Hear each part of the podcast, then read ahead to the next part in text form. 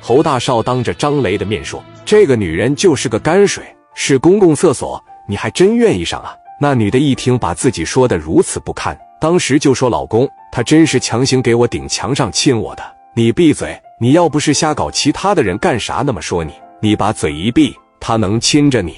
我先把这口气出了。姓张的进来大喝了一声，跟着进来十五六个人，直接把门关上了。侯大少包括他的司机都给堵厕所里。侯大少说：“你敢不敢让我从这厕所里边出去？我上包房里边也叫几个人去，咱就在这比划比划。”结果三五个保镖给侯大少往这墙根底下一拎，一米八多大个子上来了。侯大少说：“哥们，什么意思？”张雷当时往前面一上，你说什么意思？亲我媳妇挺好玩呗？那舌头滑不滑溜？小腰细不细呀？侯大少说：“不是，哥们，你能不能让我出去叫个人？咱们公平一点。你敢不敢让我出去叫个人？你那媳妇就是个破鞋，那给我打胎都打俩了。他在故意气张雷，一说打胎都给我打了两三个了。张雷那脾气也上来了，你他妈的绿我，那绝对忍不了。”朝着小猴的肚子上嘎巴就是一脚，张雷往前边一勒，拿着胳膊肘朝着小猴的脑袋顶上嘎巴一使劲，紧接着从保镖手里面一接过来，把小猴的脑袋往这一块一架，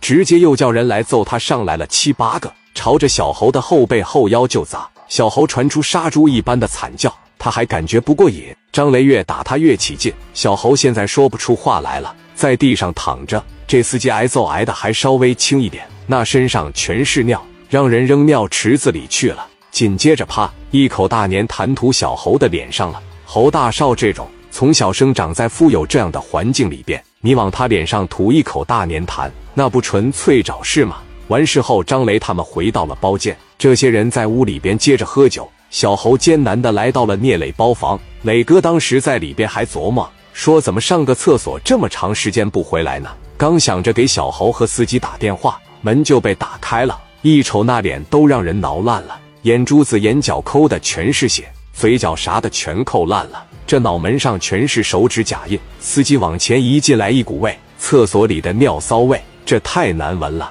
给磊哥吓坏了。那保镖在这脸上捶的肿老高了，俩人往这一站，像冤种一样。聂磊这一站起来，当时史殿林在这摸着奶盒子，往回来一瞅，史殿林就站起来，这一看指定出事了。快把门关上！来到了小猴跟前，你这是怎么了？谁打你了？小猴现在这个眼里就多多少少沾点有杀气了，疼的说不出来话了。一看脸上伤的不重，全是抠的。司机说：“磊哥，两盆大花瓶子全砸我们身上了。”聂磊听完了以后，把眼镜往上一推，问：“是谁？”就咱们斜对面的。店林刘义见墙上车里边把家伙拿来，一说就往外走，几个老弟跟着，把这奥迪的后备箱啪一打开。家伙是一排排，直接就拿进来了。三包五连子，还有十二三把砍刀，往屋里边一放。聂磊说：“一人一个，隔壁那包房是吧？走吧，磊哥。”那是一摆手，那一屋子人直接奔着斜对面的包房里边去了。张雷刚刚在这个厕所里找到男人的尊严了，觉得我又行了。你看我揍他都没敢还手，在屋里边正吹牛逼呢。